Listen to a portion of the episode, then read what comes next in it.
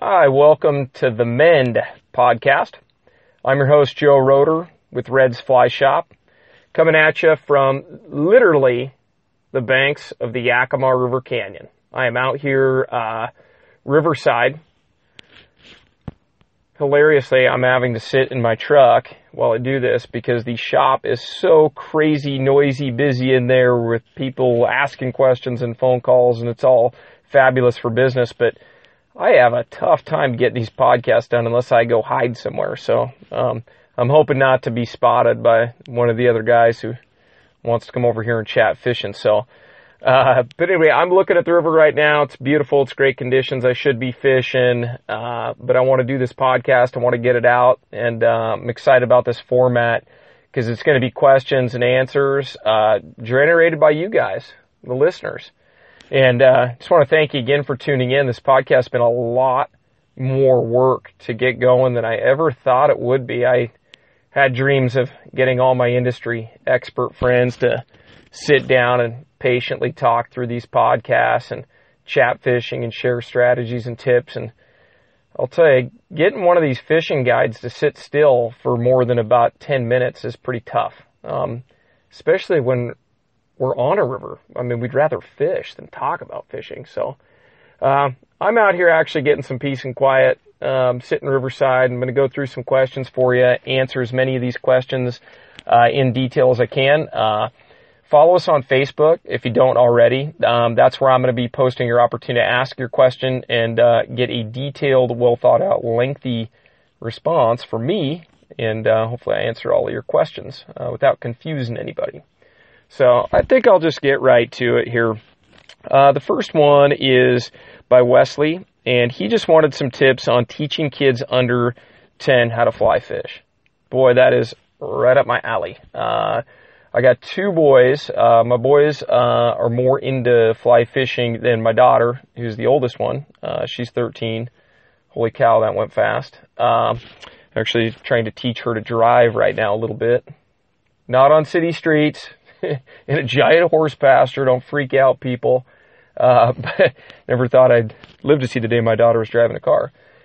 Uh, but my boys, uh, they're avid fishermen, and I think I adopted a really good formula for them because they're they're fly fishing crazy, and I never had to push it on them. Uh, in fact, I probably underdid it just because the fact I fish all the time and uh, taking two rambunctious little boys fly fishing. Although that sounds super fun when you've been fishing all day or all week, uh, untangling a few lines for your customers and such. Uh, getting your family out fly fishing uh, can can take a lot more energy than what I got sometimes. Usually we do a lot of other stuff. But I think I did it just about right, and I think the recipe for me was I tried to get them involved in tackle fishing naturally first. And the reason that I think that's just super critical is kids haven't really accept, you know, they didn't sign up for the challenge of fly fishing. Dad did that most of the time, maybe mom. Uh, but fishing is still a big mystery to them. They didn't figure out the tackle thing yet. Uh, and so with my kids, I just wanted to be able to go fishing with them initially and have them be independent. Uh, kids don't want you nagging at them about what their wrist is doing and where their back cast is going and that kind of stuff. Um, so for me, and they're, they're going to snag back casts in the tree. They're going to tangle. They're going to fail to get distance. Uh, a lot of stuff's going to go wrong right away in fly fishing. And kids don't necessarily crave that type of challenge. Uh, they just want to get some fish, uh, or at least feel like they are fishing. But kids are smart. If they're tangled or struggling, uh, they're they're not going to really feel like they're participating. They might as well go catch frogs or skip rocks, which is a critical part of the trip. But with, with kids, I did the spinning rod thing first. I got them pretty good rods that they could, they could cast. We fished mostly, uh, lures and jigs and stuff like that. But the recipe for me was there's a pond, uh, in the city limits near where I live. And, uh, during a summer evening, if I had to run to the grocery store, run errands, I would say, Hey boys, you guys got, you know, you get five minutes to get your stuff in the truck and we'll head down and you guys can fish a little bit, you know, on our way home from the grocery store.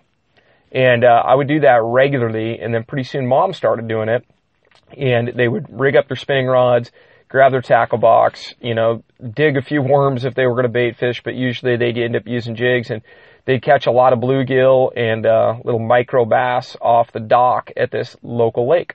Uh, lake's called Mattoon Lake for anybody who's been around Central Washington.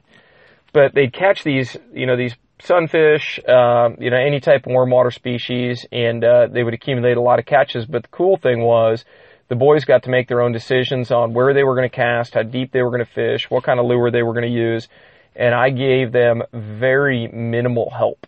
Uh, I wouldn't go out and nag them. I wouldn't bug them. Uh, I let them, you know, as soon as they could tie their own, you know, uh, lures or jigs on, they were tying their own knots, and then they had to make their own decisions. So they'd get a wild hair and go, man, I'm going to fish this big Rapala, or I'm going to fish deep, uh, or I'm going to fish a worm under a bobber, and they would, you know, they get to make their own decisions. So they got a ton of skin in the game, and when they would have success, it was because of decisions they made and not because of what dad was doing. So that to me really catapulted them into fly fishing and uh, we would cast fly rods a little bit they would see dad cast fly rods and they would become enamored with that flight of the line of the fly and then they wanted to do that naturally and our fly fishing trips uh, were almost all exclusively on small streams uh, during the summertime no waders required sandals and shorts, uh, even wet wading in jeans. So they had long pants if there were sticker bushes. Old sneakers worked fine. Uh, and we just go small stream fishing and, uh, aggressive little trout, hungry little trout. If you live near mountains, uh, the foot of the mountains, uh, those little streams generally have a very short growing season for trout. So they're very aggressive in, say, late June through early September, uh, or October even, and depending on the climate where you're at. But, those trout are aggressive and they give the kids multiple opportunities to catch the same fish. You know, fish will jump up, bite their fly. They, you know, naturally they're going to miss a lot of them on the reaction, uh, you know, as they're learning to set the hook and hook the fish. And then they can throw back in there and the fish is going to bite again. Um, so I, I kind of, I live near some, you know, fabulous fly fisheries for trophy fish, especially the Yakima River. It's a blue ribbon stream and I think it's world famous. It's definitely famous out here in the Northwest or the West. Uh, but I avoided the big rivers, avoided the big challenges, small rods, small waters. As far as rods go, uh, for kids that are younger, I love the TFO uh, Tenkara Cutthroat rod. Um, we fish that a lot. I fish it myself a lot. I love the Tenkara the Tenkara deal for for kids or any beginner on small water um, because the casting is extremely intuitive without a reel a reel naturally confuses young kids and casters because they expect the line to shoot out and they, they constantly use the reel when they shouldn't. So the Tenkara is very intuitive. Uh, love that. It's not a cheap rod, uh, but I think it's a lifetime investment and it packs down great. You can go see, I've got a bunch of YouTube videos on Tenkara rods. Uh, but the, the Temple Fork Cutthroat's the only one I found that's light enough and small enough for that, for the kids and the small stream stuff. But, uh, the other one is, um, a five weight line on a three weight rod casts really good for kids at that point blank distance of 10 to 20 feet or 5 to 20 feet. Overloading that three weight uh, is really handy. I took my son, my 11 year old, uh, he was 10 at the time, uh, took him to Yellowstone. We took, took the whole family to Yellowstone. And scroll back and listen to the Griswold Family podcast uh, or fly fishing trip if you haven't uh, on our Podbean account. Uh, but did the Griswold family fly fishing trip and really found my son just absolutely excelled using a five weight line on a three weight rod. Made the casting much more intuitive. He could feel the rod load, feel it catapult. And uh, my 11 year old's become quite a stick, and that has not been because I pushed it on him or anything else, but I gave him a taste of that challenge early with the uh, with the tackle gear, and he got to got to actually catch fish based on his own doing and make his own action uh, he realized real quickly that just waiting around and hoping for a fish to bite wasn't going to work. But if he changed strategies, changed lures, changed jigs, changed where he's casting and the action of the, the lure, fly, whatever it is, um, he can generate more success. And that's translated directly in his fly fishing. So, uh, I hope some of those, those tips help. Um, you know, that, that heavy line on the light rod's a good start. Tenkara, if you can afford to, you know, pick one of those up, I just think that you're going to see a, instant results there and then just put them in uh, positions for success. Short, short days and always, always, always get ice cream on your way home from fishing with the kids. Or if you're taking the wife or the girlfriend, do a fancy dinner afterwards. Totally worth the investment there. Okay, the next question is from Peter. And uh, Peter wants to know about prospecting during the wintertime. And I'm going to assume Peter's asking about uh, river fishing. Uh, I can speak, you know, primarily to Western style fishing. Uh, it, you know, it may, may differ, you know, throughout various parts of the country or species, but uh, for most intents and purposes, uh, my questions are regarding trout fishing on rivers. And prospecting during the winter is going to vary a little bit based on stream size or what you're using to get around. If you're if you're in a drift boat and you're being rowed downstream by a buddy or guide, that's a little bit different than if you're on foot. Uh, but I'm going to prospect a little bit more with streamers if I can cover a lot of water. And those are primarily going to be really large streamers, uh, sculpin pattern, and fished on a sink tip and fished on a pretty slow retrieve. And I'm going to cover, you know, quite a bit more water doing that if I'm going to be prospecting and moving along. If I'm on foot during the winter, um, I might streamer fish some, but the thing about streamers uh, during the winter time, trout tend to. I, I'm going to just I'm speaking all from generalizations here, just on my you know 20 years of experience. In the wintertime, there seems to be a threshold, and I don't know what the exact water temperature is. Uh, the trout tend to go from preferring a little streamer in the fall, um, something like a really thin number eight, like a thin mint or a Hale-Bopp leech, kind of a carry bugger type pattern, to a much larger, heavier, thicker profile sculpin type pattern. And I don't know what the time of year is or the water temperature, but you know, in most of the places I've trout fished, there seems to be a transition and we're sitting here in January now. And if I'm streamer fishing now, I'm fishing very large streamers and I'm fishing them slow and low in a walking speed or slower water in the deep pits in the deep tanks and pools of any river that I'm on. And if you're fishing on foot, uh, streamer fishing can be effective on foot during the winter, but the problem is you can tap out the tap out the hole or the pool pretty quick. Uh, depending on the size of the the pool or the hole, you know, on a small to mid-sized stream, you might throw three or four casts, and you know, your the element of surprise is then lost. Either the fish bit it, or they didn't bite it, and if they didn't bite it, chances are either they didn't want it, or they've seen it now and they're no longer surprised. It's no longer a rare and unique opportunity, and streamer fishing really at its core should be thought of as an ambush where you're surprising the, the trout with a very rare and unique opportunity. Hey, you better eat this now or you might not eat for a couple of days type of thing. So if the trout sees it a handful of times, my experience suggests that you're, you're probably not going to get that fish on your 10th, 12th, 20th cast. And that means either you are having to walk to another piece of water, move around a little bit, and and find another um, ambush point to try to get a fish. So for me personally, during cold weather, uh, if I see a piece of water I like, I'm probably going straight to the nymphs, and I'm probably going to prospect with the nymphs, and that's if I'm on foot. That way, I can throw hundreds of casts through a pool with little nymphs, and I can use my time much more effectively because you know fishing days are a little bit like a football game. That the clock management and time of possession is huge. If you spend half your day walking from pool to pool using a streamer, it, you know that can certainly be effective. But you run the risk that if that streamer you get halfway through your day and that streamer hasn't deemed itself effective, you've spent a lot more time walking than fishing. So during the wintertime on foot, I'm tend to be a nymph guy. Uh, I, I would prefer dry fly fishing, but that's not happening here today. Um, so nymph fishing and prospecting, nymphing uh, during the wintertime, generally, other than an occasional midge hatch, you're probably just prospecting with a variety of different nymphs that live in the stream year round. Stonefly nymphs are a great idea. Um, most stonefly nymphs in western rivers live on a two to four year life cycle. So you can always count on there being stone nymphs in the river. And if I were fishing, say, for a million bucks, and I'm actually looking out at a piece of water that I just love, uh, right out here at Red's Fly Shop. And if I were fishing that water today, I would probably start at the top of that run with a single stonefly nymph so that I didn't snag the bottom. I didn't tangle. It's super simple. Plus, it's super cold out. And if I tangle, which, yes, I tangle once in a while. Don't act like you don't tangle.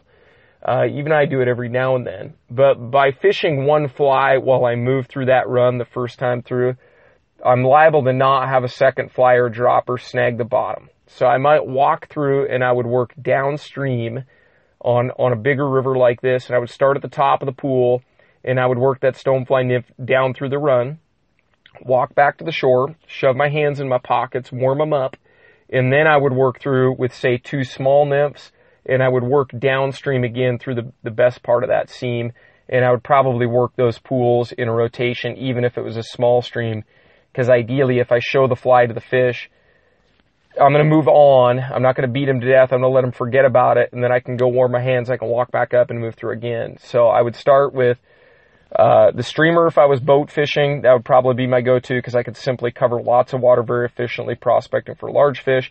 If I'm on foot, I'm gonna lean towards nymphs in the dead of winter. Uh, in the fringe months, I'm probably gonna be swinging on my Spey rod, a little trout Spey, and covering water that way. But if I'm fishing for a million bucks, I need to put some fish in the boat. I'm probably nymphing, uh, and, and working through the run multiple times with different flies, starting with a big stone nymph first, little fly second.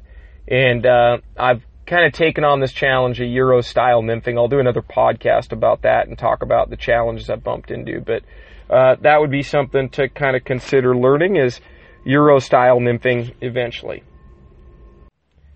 The next question uh, is year round fishing locally. Um, how do you go about trying to figure out a year-round fishing program in your local area uh, without having to go on some exotic vacation or some trip that costs a super duper high amount of money. And although you wish you could go, you're confined to doing what the rest of us blue collar folks uh, do. And I say the rest of us, I never thought I would get on an airplane to go fishing. I've been super lucky to get to do what I do for a living. Um, the idea of getting on a plane to go fly fishing was, I never even considered that uh, when I was young. So uh, my my dad was a logger, and uh, that whole idea of getting on a plane to go anywhere was pretty ludicrous. Uh, but let's put together a year-round program for you. Um, first thing I'm going to do is uh, where you live is definitely going to have a huge impact. So I'm not sure uh, the the person asked the question. I'm not sure where they live, but considerations are going to be just obviously extreme temperatures. Uh, you know, when we say year round, we're probably talking about winter being the biggest challenge uh, out of out of the various seasons, and we start to get temperatures down in the teens and low 20s, even mid 20s. I don't care how tough you are; it's just going to be difficult to even fish. Your guides are going to ice up. Um, you know, chances are whatever you're fishing for probably not going to be super productive with the fly anyway, because we typically have movement. Um, that we need to induce uh, with the fly. So we need to either get a fish to chase or encourage the fish to move and attack something, which can be pretty tough uh, when temps that cold. So uh, that's going to have somewhat of an impact on it. Reading a weather forecast, uh, I'm going to kind of take this towards trout fishing because that's where most of our guests are coming from, is a trout background. And uh, what I'm looking for as far as weather conditions in, in trying to fish year round is I'm looking ahead for cloudier days, uh, typically. Cloudy days typically have warmer nights, uh, although the daytime temperature might not get quite as warm. Uh, cloudy days actually make for warm nights, which is the biggest Im- has the biggest impact on water temperature. Um, if it's getting 45 during the day, but it gets down to 20 at night, your water temperatures are still going to suffer. I'd much rather have it you know, 30 at night or 32 at night and 35 or 36 during the day, and uh, your water temperatures are going to be much more stable and predictable. The trout are going to be happier. So look for stable, stable nighttime temperatures. Uh, one resource that we have it in Washington State, and I'm sure that other state management agencies do, but we have something. I think it's called, uh, of all things, uh, Go Fish at uh, Washington Department of Fish and Wildlife's website and there is an amazing summary of, of fisheries and species on that site, and most fishermen do not take advantage of that, um, at least in our home state. Uh, our DFW has done a fantastic job of getting that information out to the public on what species are there. And uh, I think that there's probably some lakes and streams uh, that get ignored uh, that you might think about checking out and using uh, your off season a little bit to scout and take a look at new waters. And uh, although maybe the fishing would be tough because you're you're going to these new places for the first time, you're going to figure out where to park, where to go, uh, and kind of where to park, where to go, how to walk down to be at a stream, lake, or whatever, uh, and you're going to solve some of that stuff uh, during the off season. Get a little fishing in, keep your expectations in check. But I think using the winter season as kind of a scouting season uh, is a really, really wise idea. Um, successful hunters do that all the time. Uh, I do a lot of big game hunting myself, and I'm I'm spending more days in the field in the off season than I am during the hunting season simply because I want to make efficient use of my time. So uh, I think the same principles or strategies can be applied towards fishing and utilize the fishing season to scout. Um, and then adapting gear. Um, if you're going to fish during the off season, which is going to be the fringe months, say you know November through you know March, think about sinking lines, um, sink, sinking lines or sink tip lines. In fact, I'll I have another question that I'll probably answer next uh, and kind of roll into this uh, regarding sink, tip lines. But think about uh, broadening your equipment base, uh, sinking lines, sink tips. Uh, be thinking about lakes. Uh, lakes will often have a thermal thermocline that kind of protects the fish. as long as lakes aren't frozen over, um, there will be a certain depth in lakes that have a favorable water temperature to the trout, and you'll be able to fish fish those lakes pretty effectively with a like a full sinking line. Uh, lots of different products, but uh, we sell a ton of them on our website. Uh, imagine that, me trying to sell you something. Uh, but get a full sinking line. Uh, you can put that on in November, do some lake fishing, and that's it, it definitely in our local area. I see that something that is really missed. During the early spring, lakes fish really, really well during the early spring, say February, March timeframe. And by the time the, the lake fishing kind of slows down later in April and May, uh, you're ready to jump on your local river. So uh, I hope that's helpful. Uh, go spend a little time just researching new fisheries, find some new places to go, be thinking about lakes, get a full sinking line, and uh, and hopefully that will help you discover some more of those year-round fisheries. But uh, don't treat a trip that you don't catch fish like a busted trip. It's not. There's lots to be discovered on those.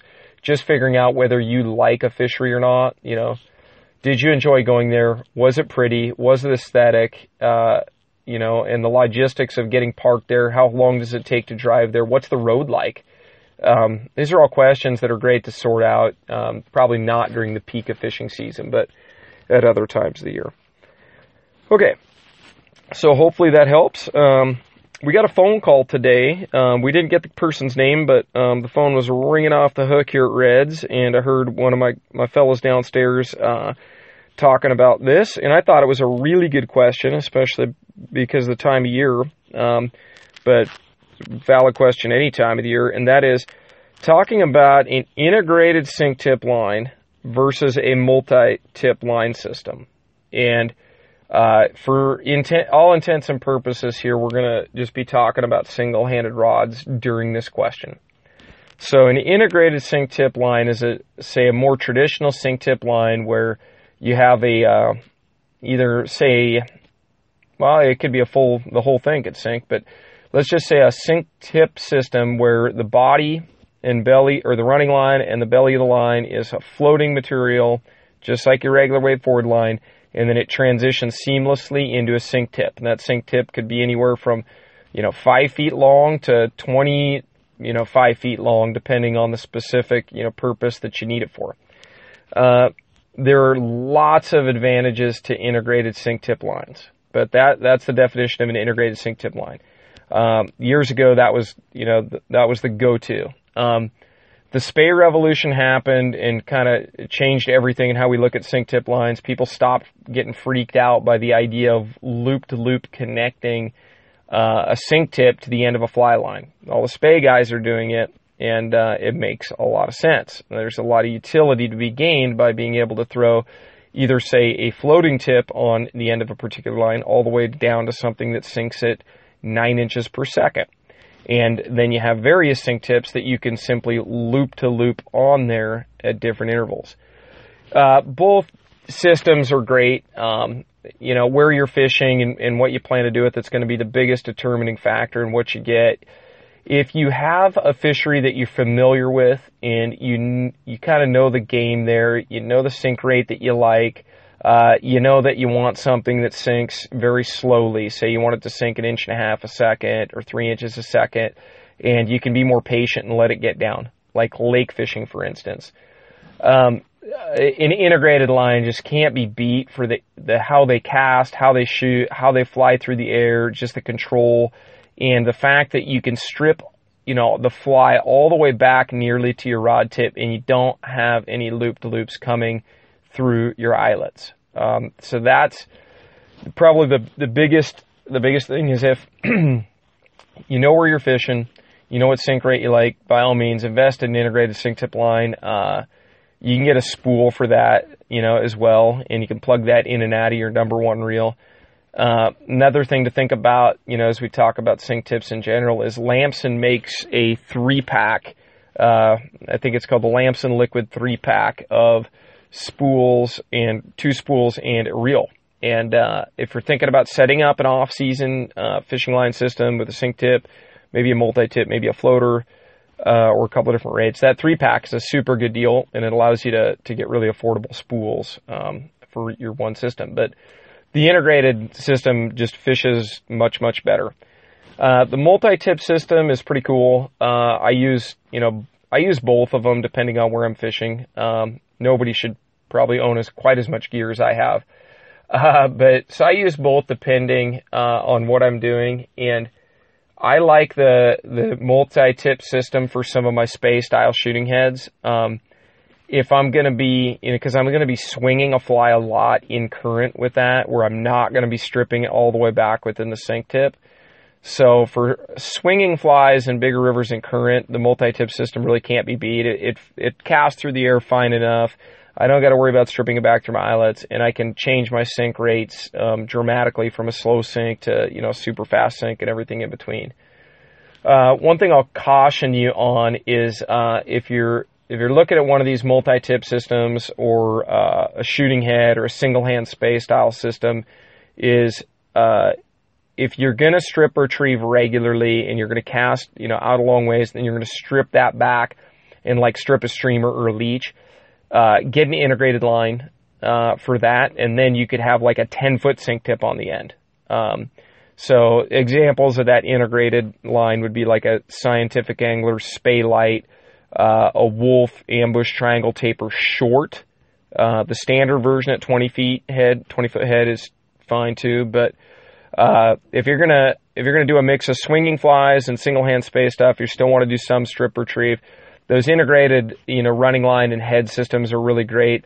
If you're uh, looking at getting a sink tip system for exclusively swinging flies in current, and uh, you want to shoot some line and, and cast to the end of the earth, uh, then uh, a monofilament line running line uh, combined with uh, like an Olympic Peninsula Skagit Tactics OPST head, or there's a bunch of other ones, Skagit Scout, Rio Skagit Trout Max there's a whole bunch of those heads, but you can use that monofilament running line to gain distance and ease.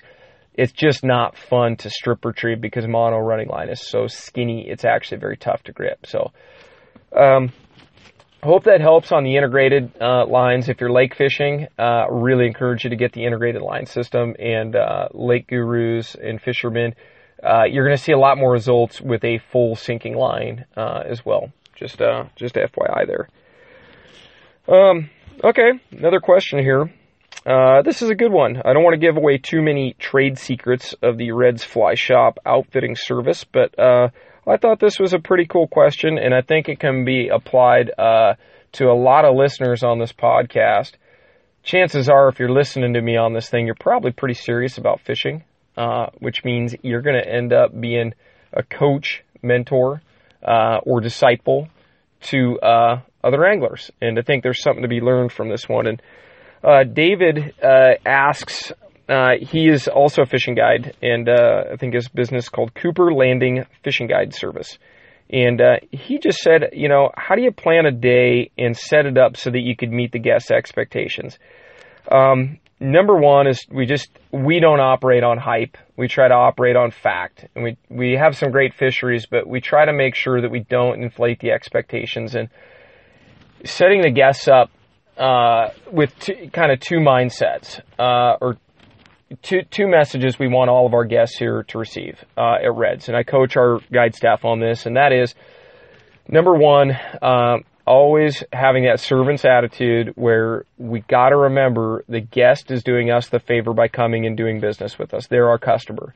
Guides tend to get a little burnout. They get a little tired. They tend to get, a, you know, we're, you know, in general, we're dealing with, you know, men between the ages of say 20 and 40 years old, and uh, they're there can be a little bit of there can be stallions. Uh, I guess is what I'm trying to say. And sometimes we get into this mindset. Well, we're great guides. We're, we're, you know these guests are lucky to fish with us that day, and that is the exact opposite of the attitude that we have at Reds, and we try to instill within our staff. Because I've seen I've been guiding almost 20 years now, and I've seen it at other guide services that I've been in, and and uh, I've had a little bit of that in me myself in the past, and I've had other jobs. I realize how bad other jobs are, and uh, I'm very lucky to be a fishing guide. And so, what I always remind our guide staff is, without the guests, we're just a bunch of dirty fishing bums, and uh, we don't have jobs. We're not professionals. We're lucky to be here. So we have a servant's attitude, customer first, always, all the time. Um, so first off, we try to make sure that we, we make the customer realize that we're grateful for them being here. I think that's a huge step in building trust with the customer too. So first, first right off the bat, we thank customers for being there, and also we try to verbalize that uh, we're going to do our very best to show them the best possible adventure today. Uh, we don't we don't get those words across every time, every day uh, you know, hey, my name is Joe. Nice to meet you. I'm going to do my very best to give you the best possible experience today. And we can't always, you know, will the fish to bite. You know, we don't have a, you know, a crystal ball that'll tell us what fly to use and where to be, and and you know, can't guarantee success every day. But what I can guarantee is that I'm going to do my best. And we hold ourselves accountable. Once we verbalize that, we hold ourselves accountable to that. Now, regardless of what happens during the day in the bite, we've told the guest we're doing our absolute best. We're going to work very hard and we're going to hold ourselves hostage to that statement. So I think those two things right off the bat really help. Um, naturally, and we don't always do this uh, at the initial reservation, but at the beginning of the day, we do a really short interview. The guest really doesn't, you know, you know, know that we're interrogating them, but um, we asked them, you know, have you fished the river before? You know, and they they tell us, oh, you know, either they say no, first time out. Okay, well that tells us a little bit. And if they say no, I've been fishing with Steve for 25 years. We always have good dry fly fishing. Um, now we know we're in trouble, right? um, but more seriously, we try to ask them a few questions. We ask them, you know, um, you know, do you strongly prefer one, you know, strategy to another? And you know, most people say, no, I prefer dry flies, but I, you know, I'm willing to nymph. And then we try to set up our day where whatever the, the favored strategy or expectation of the guest was, if they said, you know, I just want to see a section with less people, man, we put them in a section with less people. Uh, you know, I really enjoy fishing dry flies. We always, at the front half of the day, go and accomplish whatever that first expectation is, and then we let the catching kind of take care of itself on the back end. If we need to switch up to streamers or nymphs, uh, or, or wind up strategizing differently, we'll do that at the back end of the day and make sure that we're leaving with a few catches, but we make sure to meet that expectation really early. But uh, try to operate a no, no hype marketing. Um, if you look at most of our, our fishing images and photos, with the exception of some of the saltwater stuff, we don't take pictures of trout. Um, we, you know, rarely we take some close-up shots. We don't hold them out of the water. We try not to create any artificial expectations because ultimately the success should be accredited to the angler. You know, and you know, you listeners and I probably know the guide has a lot to do with the angler's success, but we want the angler to feel like, hey, I caught big fish today because of me.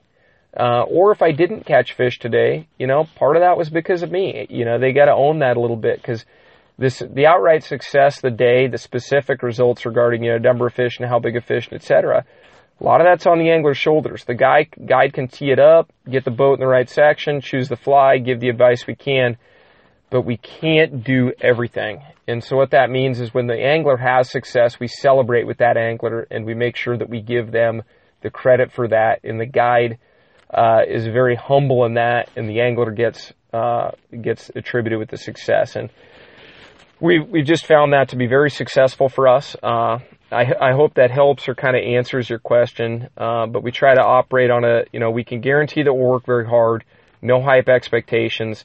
Whatever it is that you want to get out of that day, if you want us to focus, you know, um, and give attention on instruction to your son, wife, daughter, whatever, uh, or you, or focus on casting, we're going to meet that expectation first. Let's let catching take care of itself. If the catching doesn't take care of itself, in the back end of the day, we'll revisit that and maybe we'll employ some different strategies in order to generate some success. Or, you know what? We're out there on big wild rivers chasing wild fish. You know, it doesn't always work out. We may not, we may not catch a, you know, we may not catch a, a bunch of fish that day. So, um, you know, we all, we all got to be, you know, big boys and girls and be responsible enough to own it. So, uh, that's part of why we call it a sport, is because we don't always win. So, hopefully that answers uh, that question. But I'll be doing this again. Uh, I want to field lots of questions uh, for you guys and make it as real as I can. And I can speak more efficiently than I can type. And you can't read while you're driving. So that's why we're doing these podcasts. So hope you enjoyed listening to the Mend podcast. Uh, make sure follow us on Facebook, follow us on Instagram. You're listening to this on Podbean. Get the app for your phone because the listening service is so much better uh, when you actually get the app versus listening to it right off of our blog. Please comment. Please leave us a review. Uh, we love the encouragement and uh, know how that we can make these podcasts better. So for now, fish on.